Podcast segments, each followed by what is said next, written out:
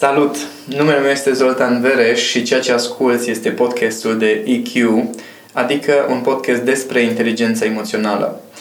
Oamenii spun că le place să stea de vorbă cu mine pentru că nu contează dacă suntem pe drum sau la birou, oricând stăm la povești, înțeleg niște lucruri care în rest le scapă sau reușesc să plece cu idei care îi ajută să schimbe viața, să-și rezolve probleme sau să-și crească performanța în diverse aspecte.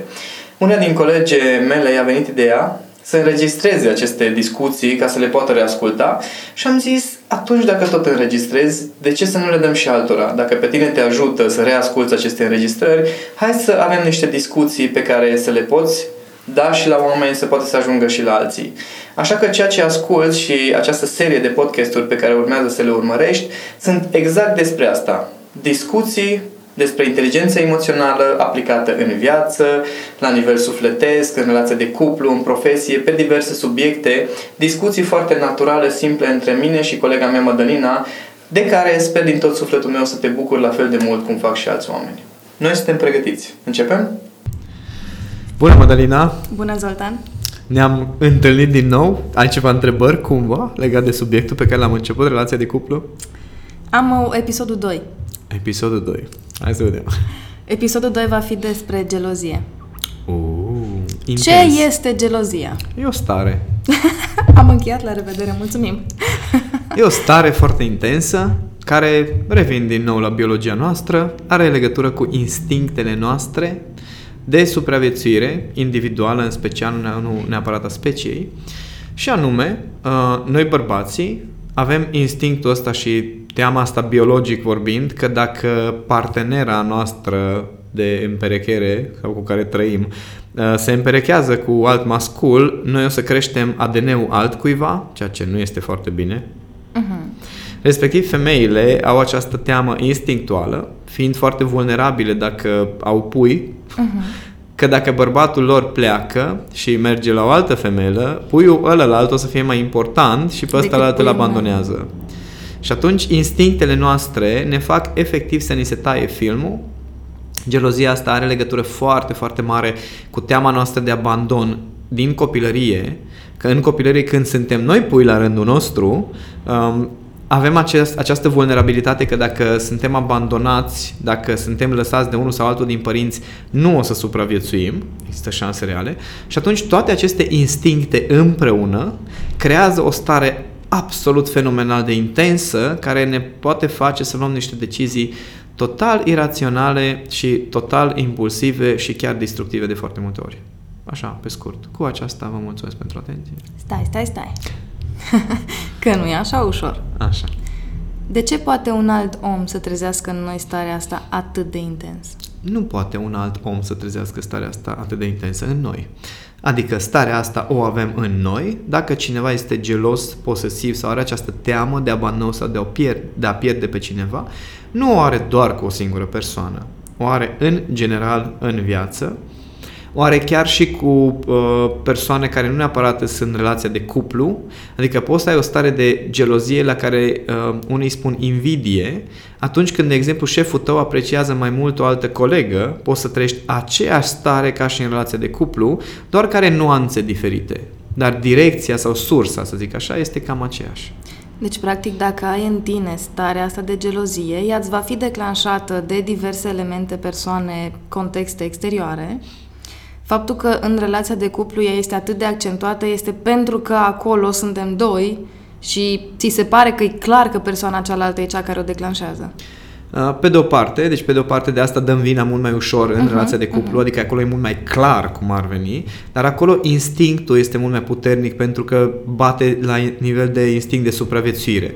Adică atunci când ai în viața de zi cu zi între prieteni, că există gelozie între prietene, prieteni, există invidii între uh, prieteni, dar în relația de cuplu avem senzația că ne este amenințată supraviețuirea în mod direct. Supraviețuirea mea, a ADN-ului meu, a individului care sunt eu și atunci mult, este mult mai intensă starea în relația de cuplu. Poate fi gelozia depășită? Da. Sunt o dovadă foarte vie. Dacă acum 6-7 ani mi-ar fi spus cineva că eu nici măcar nu o să mă mai gândesc ce face Cami când nu este cu mine sau când face, uh, are ieșiri cu prietenele, de exemplu, sau are diverse întâlniri, uh, eu n-aș fi crezut că e posibil, pentru că atunci când ai starea respectivă, nici nu poți să-ți imaginezi cum este fără. Deci, practic, tu ai fost gelos. Uai, ai, ai. Foarte Din gelos. ăla cu dat cu pumnii în perete și așa? Da, din ăla cu spart uși, cu uh, mers pe jos din mănășturi până în centru, ne la o petrecere în care Cami a dansat așa cum mai dansează din când în când uh, când suntem între prieteni și uh, am avut momente foarte intense, adică pentru mine gelozia e, uh, era o stare care realmente mă făcea să stau să am sentimentul ăla că n-are niciun rost viața mea atât de intens puteam să trăiesc stare, uh, teama de a pierde, um, posesivitatea asta și sentimentul de abandon. Asta era următoarea mea întrebare, dacă nevoia de posesivitate, de a deține, de a controla pe celălalt are legătură cu, cu gelozia sau sunt complet separate? Ele sunt rude, să zic așa, Mhm. adică au amândouă au la bază această teamă de abandon care este din copilărie, De ce tot spui asta? Teama de abandon din copilărie.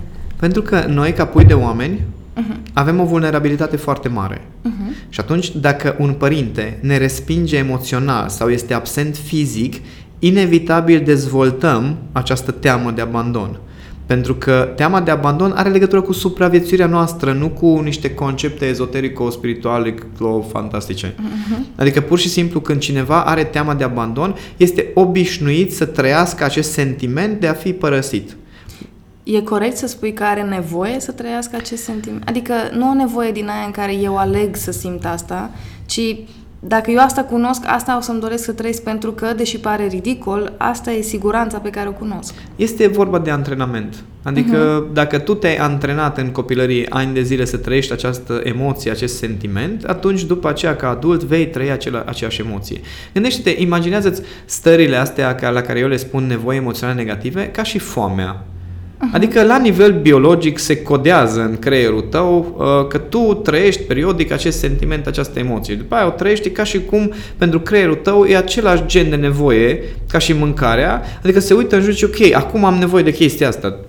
Trebuie să existe un motiv și pur și simplu după aceea trăiești la comandă, cum ar veni. Uh-huh. Și nu este ceva conștient și da, pentru mulți când îi întreb, ok, de ce crezi că ai nevoie să trăiești sentimentul ăsta de gelozie, de exemplu? Zice, dar eu n-am nevoie de chestia asta. Păi da, pentru că e atât de aiurea să spui, am nevoie să trăiesc sentimentul de gelozie. Știu, numai că Mhm. dacă nu ne asumăm că o parte din noi alege să trăiască treaba asta, atunci o să fie constant un motiv, o cauză exterioară și nu ai nicio putere. Și ai să găsești N și pe mii de motive. Context poți să găsești, poți doar să-ți amintești ceva sau să te Da. gândești la ceva și să ai starea respectivă.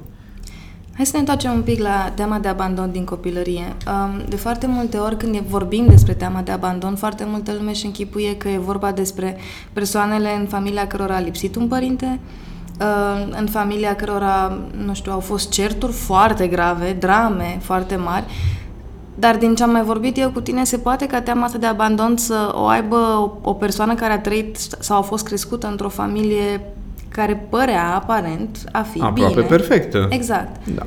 Deci teama asta de abandon poate fi trăită sau o poți avea în tine chiar dacă în momentul în care te uiți în copilărie totul pare în regulă. Adică, ok, ne-am mai certat cu frații, ne-am, ne-am mai pedepsit părinții, uh, dar o, există. o mamă foarte grijulie poate să genereze sentimentul ăsta de respingere, de exemplu. Sau un tată pentru care tu ai devenit uh, fata tati și te-a ținut în puf. Uh, Da, asta poate să genereze după aceea să alegi bărbați care sunt poate foarte posesivi. Mhm, Da.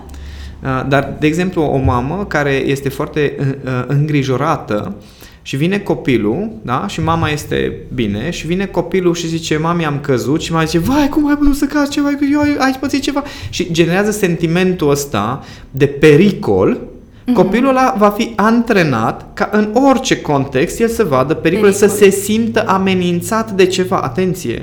Deci nu neapărat să vadă pericole exterioare, el să se simtă amenințat. Și atunci, în relația de cuplu, cu femeia, dacă e băiat respectivul uh-huh. devine bărbat, în relația de cuplu, el constant o să aibă sentimentul ăsta de amenințare. Că ceva nu e în regulă, că ceva se poate strica. Și de acolo se transformă în gelozie și în cea Da, posesivitate. da și sau așa se mai transformă într-o, uh, într-o închidere în, Mhm. foarte rapidă, într-un fel de defensivă foarte rapidă. Deci e, nu există o, cum zic, o rețetă pe care să o pui și să zici dacă ți s-a întâmplat asta în viață, Egal, atunci vei teamă, ajunge să. Pentru că fiecare părinte este unic, uh-huh. fiecare context familial este unic. Mai este implicat un bunic, un frate, un văr, un ceva. Și atunci contextul acela unic îți creează ție șabloanele și comportamente și atitudini care sunt la nivel de instinct într-un mod unic. Și aici intervine inteligența emoțională, că de-aia tot te insist pe abilitățile de conștientizare. Că lumea are senzația că mă duc la o conferință și acolo se vorbește despre, nu știu, tipare de personalități, da? Uh-huh. Ok, o să înțelegi niște lucruri despre tine, dar cum se aplică concret în viața ta acele lucruri, o să știi doar tu prin conștientizările tale și niciodată nimeni nu are cum să zică ești așa. Poate să-ți facă un declic, să-ți atragă atenția, să-ți puncteze niște lucruri, dar și în, și în cazul geloziei este treaba ta să-ți dai seama cum o trăiești. Uh-huh. Care sunt mecanismele tale interioare care declanșează acele lucruri? Mi-am dorit foarte mult să subliniem discuția despre teama de abandon, pentru că lumea își închipuie că m, teama de abandon este despre persoanele care au fost părăsite fizic de către cineva, un părinte de regulă. Nu, nu este de simplu. Și voiam să subliniem chestia asta ca să înțeleagă momentul în care există certuri în cuplu, pentru că am asistat și eu la certuri în cuplu și în momentul în care am auzit când tatăl meu a plecat în Germania, eu am simțit nu știu ce.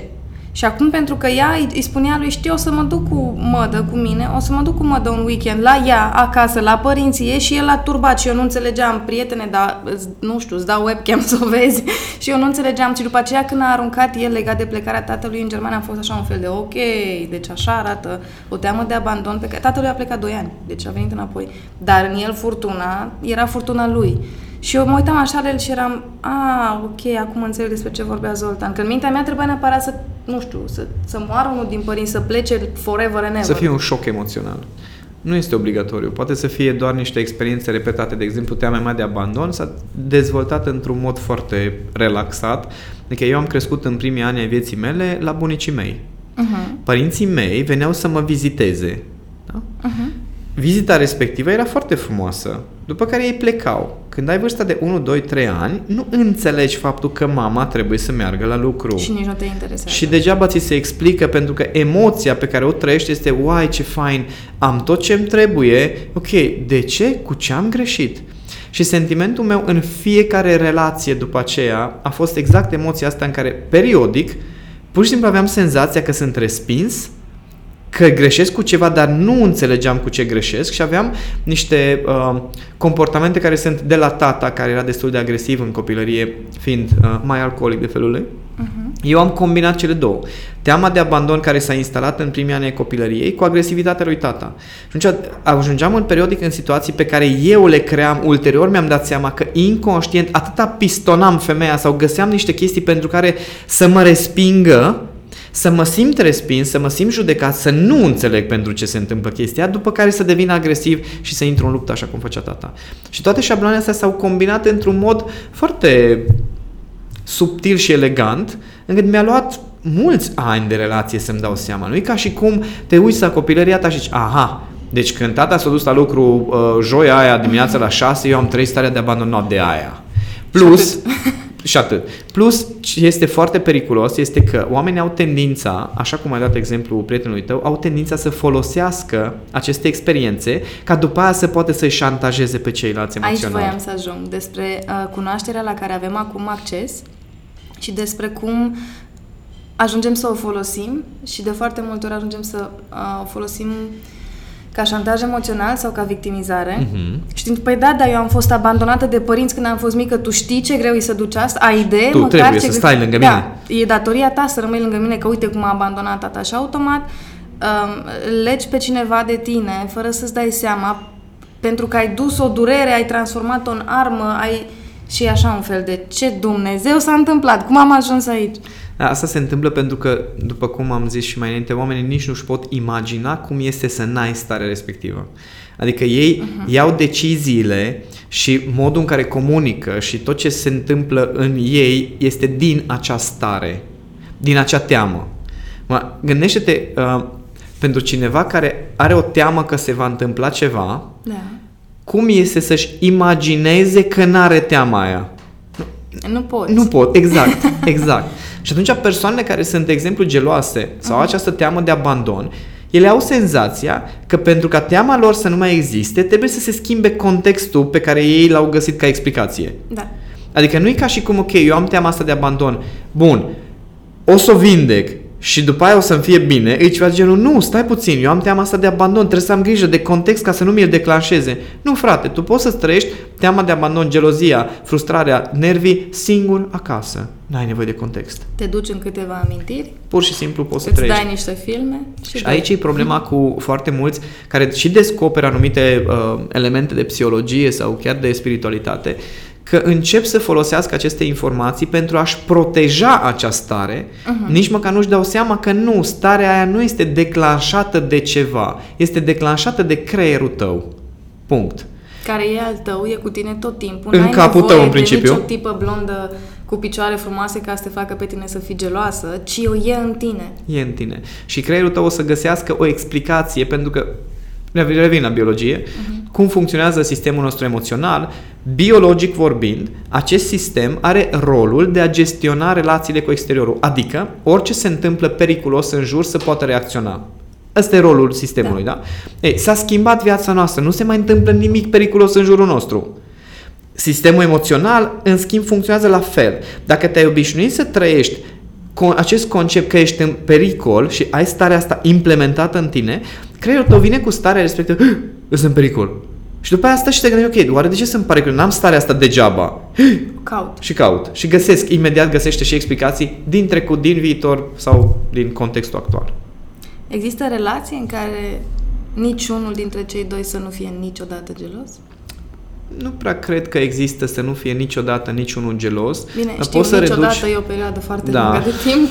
poți să reduci uh, foarte mult uh, mom- momentele în care apare, apare această gelozie, poți să reduci uh, intensitatea cu care apare, dar ceea ce pot să spun din experiența mea cu Cami este că noi doi ne-am eliminat în mare parte gelozia pentru că ne-am uh, conștientizat fiecare valoarea pe care o aduce în relație. Adică nu-i ceva de genul, bun, eu am valoare în relația asta pentru că tu ești lângă mine sau pentru că tu mi oferi valoare, ci amândoi suntem la faza în care, ok, știu că s-ar putea să vină un moment în care, nu știu, ești mai zăpăcit, mai zăpăcită, nu știu, vine un unul miliardar care îți oferă niște experiențe din alea de te îți sucește toate mințile și după aia ai- o să simți nevoia, nu știu, să mergi în experiența asta sau ea zice, da, poate cine știe vine o puștoaică și așa de fascinantă, așa de faină, cum îți place ție uh, să, nu știu, să gândești, să discuți încât o să te zăpăcească, dar, ceea ce știu sigur, este că o să vină înapoi la mine.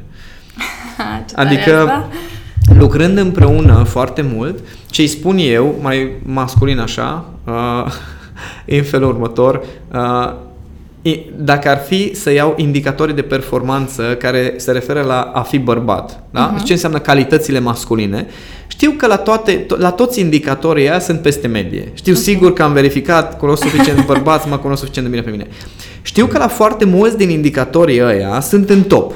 Uh-huh. Sunt unii indicatori în care nu sunt foarte departe de medie, să zic așa. Și de asta ar putea să vină bărbați care la acei indicatori sunt foarte sus. De exemplu, să fie cineva cu o super fire de artist sau o super fire romantică, unde eu ajung undeva la medie, dar nu ajung în top. Și Cami să zică, uai ce faină chestia aia uh-huh. și să simtă nevoia să interacționeze cu acel ceva sau chiar să aibă nu știu ce experiențe cu persoana aceea. Dar ceea ce știu sigur, că nivelul de indicator de performanță la care ajung eu, pentru ea și în viața ei, nu ajunge nimeni. Adică este ceva de genul, uh-huh. ok, du-te liniștită, stai niște că o să vin înapoi, la ce am trăit eu lângă tine și uh, cum Și am te rămas cunosc aici. eu și am rămas aici, nu o să poate să-ți ofere nimeni. Și la fel trăiește și ea. Adică același sentiment este de ok, ne-am găsit, ne-am muncit, am ajuns la o stare de împlinire, nu satisfacție, da? Uh-huh. Împlinire pe care știm că putem să o trăim împreună și nici măcar nu suntem dependenți de chestia asta.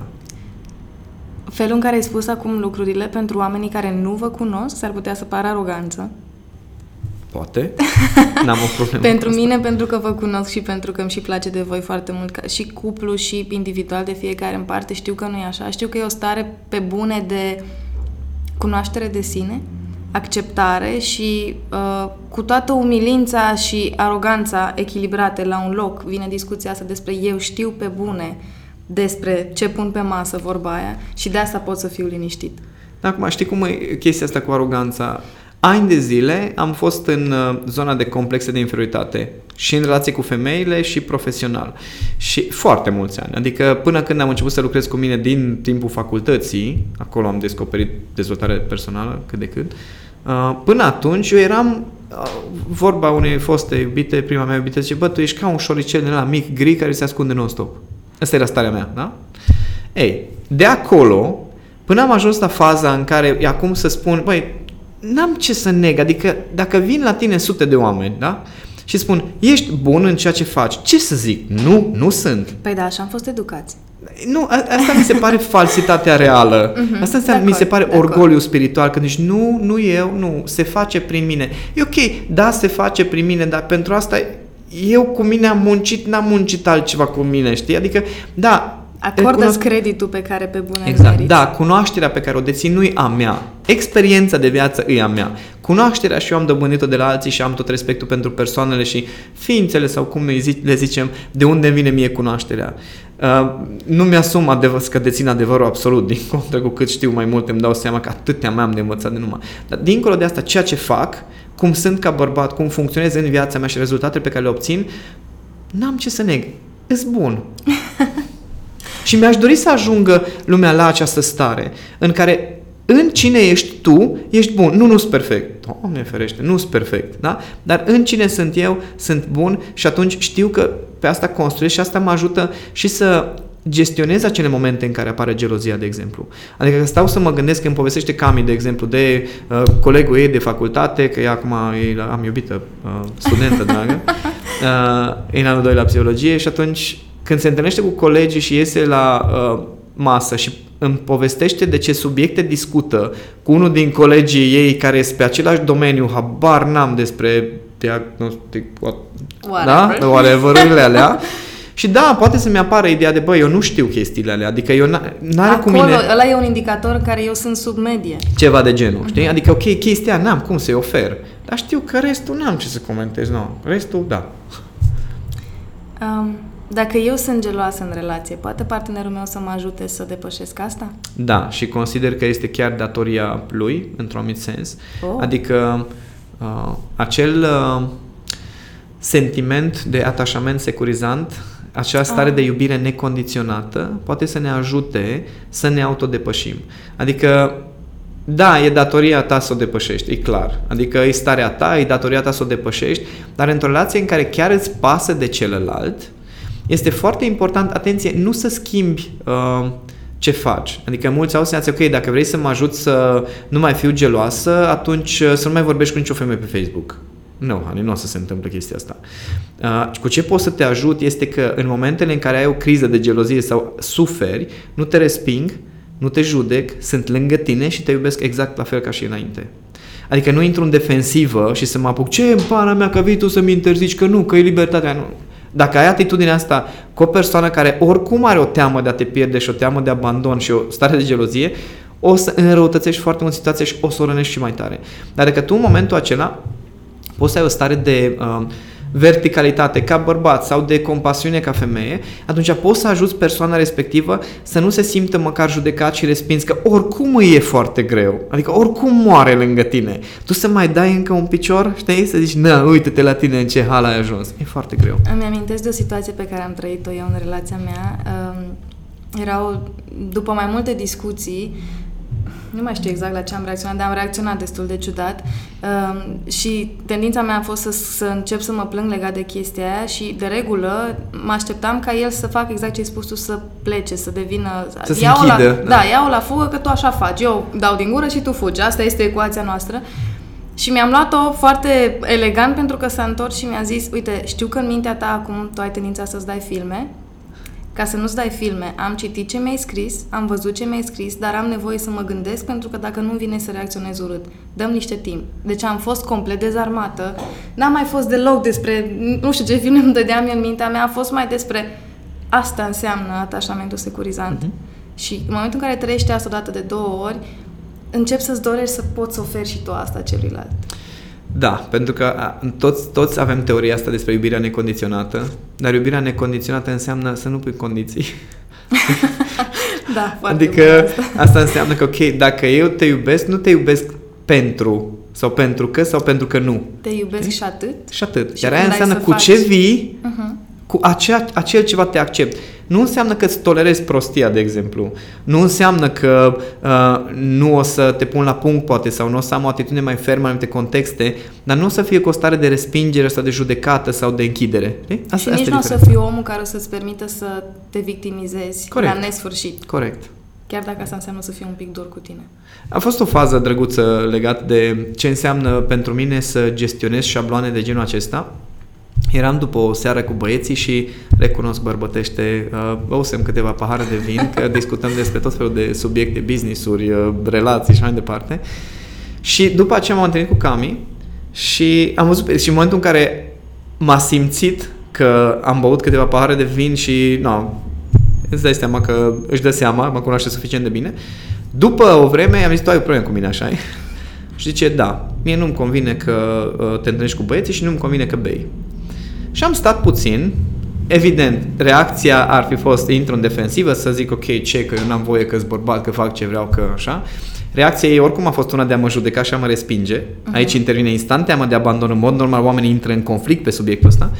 Și am zis, "E, iubita mea, îmi pare foarte rău, dar nu mă interesează că pe tine te deranjează și că nu-ți convine chestia asta. Dar și a asta zis, nu mă spusă pic, nu mă pic, fără- nu mă pic, stai. Completare.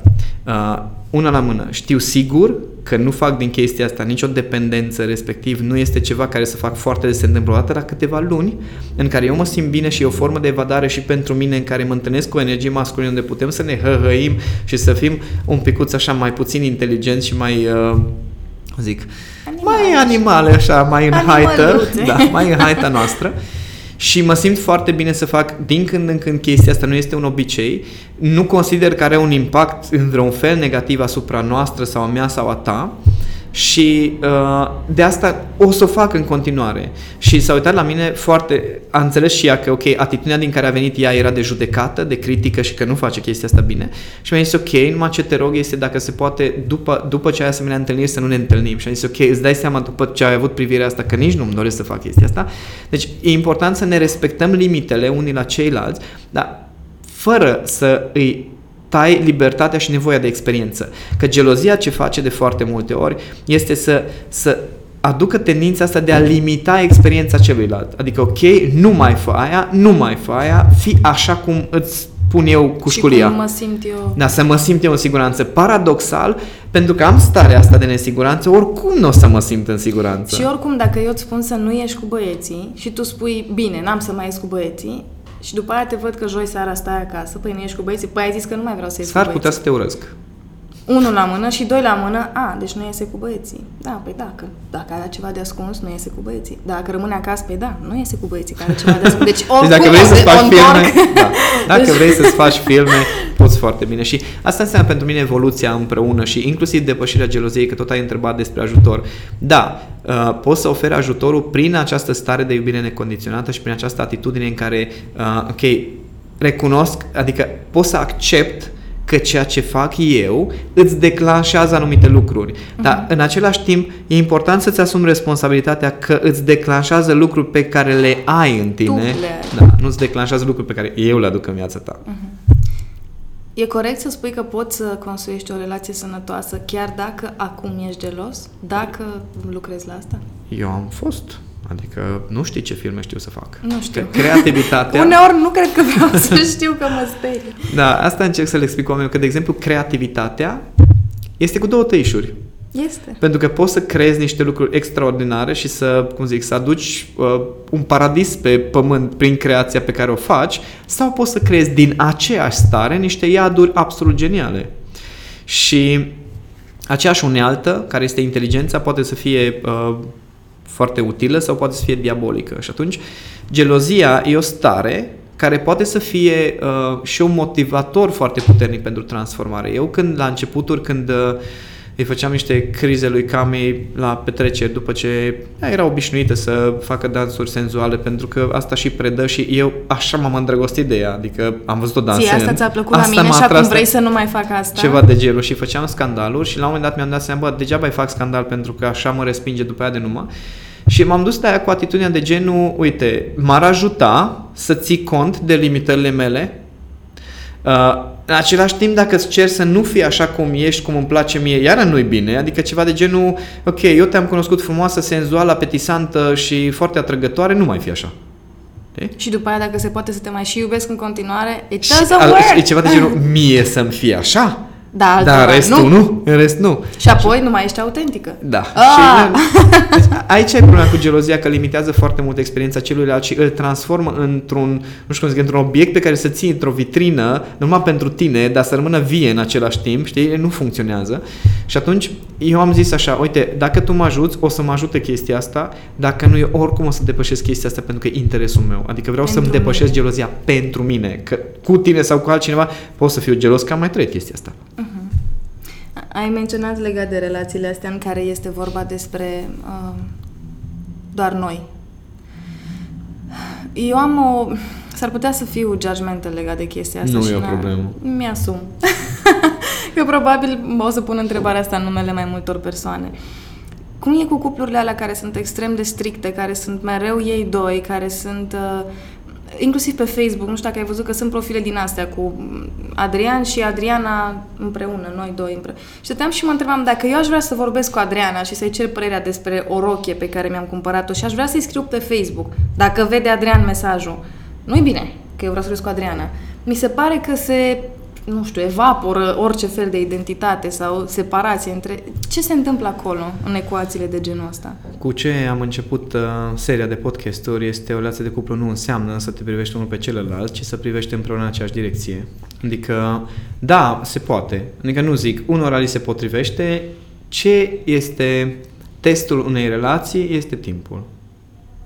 Mhm. Adică nu încerca să îți dai seama despre o relație cum este după o săptămână, două, o lună, șase luni, un an. Ai, ai un pic de răbdare. Dacă relația respectivă evoluează în timp, asta se vede. O să vadă și alții, o să se vadă din afară. Este am, o vorbă, am citit-o la un moment dat, care spune singura relație perfectă este despre care nu știi suficient de multe lucruri.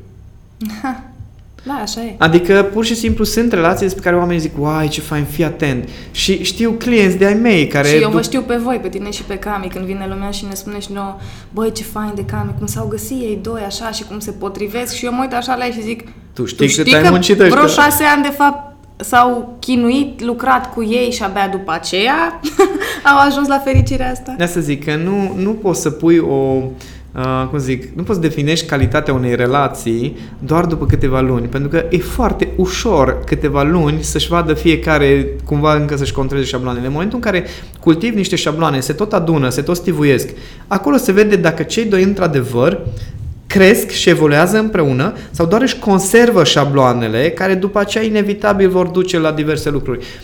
În același timp, există persoane care au o anumită structură uh, care cărora li se potrivește foarte bine să fie doar ei doi și chiar nu, nu sunt interesați de, nu știu cum să zic, de polarizarea asta energie masculină, energie feminină. Sunt persoane care pur și simplu felul lor de a funcționa este mai, ei zic, asexuali, Uh-huh. Adică chestia asta de cât de feminin, cât de masculin, cât de polarizant, ce se întâmplă, nu e atât de important. Este mult mai important o relație de prietenie și să putem avea împreună niște experiențe. E foarte bine. Depinde dacă chestia asta se cultivă într-un mod conștient și armonios sau este doar o formă de fugă. Atâta tot. Iar asta se spune în timp. Uh-huh. Pentru că există cupluri care uh, au un parteneriat foarte fain. Adică ei sunt prieteni foarte buni, uh, construiesc împreună o familie și ajung la un moment dat fiecare să aibă unul amant, altă amantă și, uh, mă rog, unul amantă și uh, așa. Uh, și își construiesc mai departe altfel. Dar depinde foarte mult de ce se întâmplă în timp.